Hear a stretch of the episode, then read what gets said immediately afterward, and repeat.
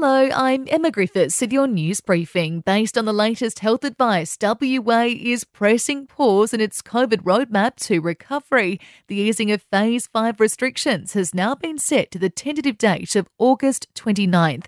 Under these restrictions, it would see the removal of the 2 square metre rule and the 50% capacity for our major venues scrapped.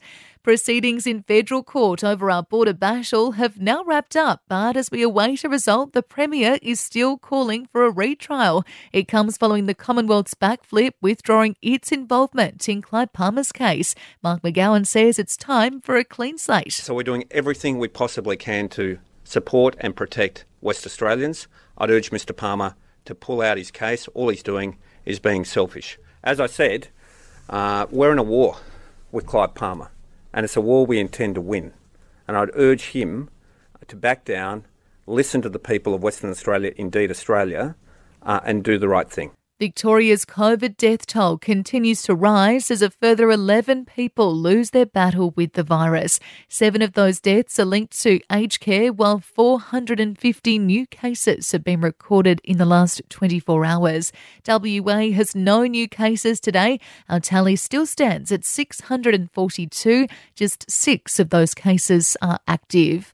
WA is welcoming its first children's hospice set to provide care and support for children with life limiting conditions.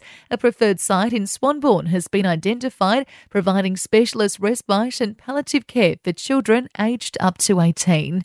In sport, Eagle star Tim Kelly has thrown his support behind a potential finals hub in Perth, saying it would give the West Aussie sides an extra edge over their opponents. The Deputy Premier has confirmed no official bid has been launched launched by the state government, but Kelly says if it does happen in WA, it would be exciting. Oh, it'd be history sort of stuff. You know, it's exciting given how well we're going at the moment. Obviously, trying not to look too far ahead, but um, you know, if there was a finals finals hub here you know, uh, look out. I think I think would be pretty tough to beat. Getting down to eight degrees tonight before a partly cloudy top of 21 tomorrow. Showers and a storm likely for Sunday and 19. Download the briefing, the daily news podcast with Tom Tilley. In today's briefing, we dredge up the climate change debate during the pandemic. Listen for free on the Podcast One Australia app.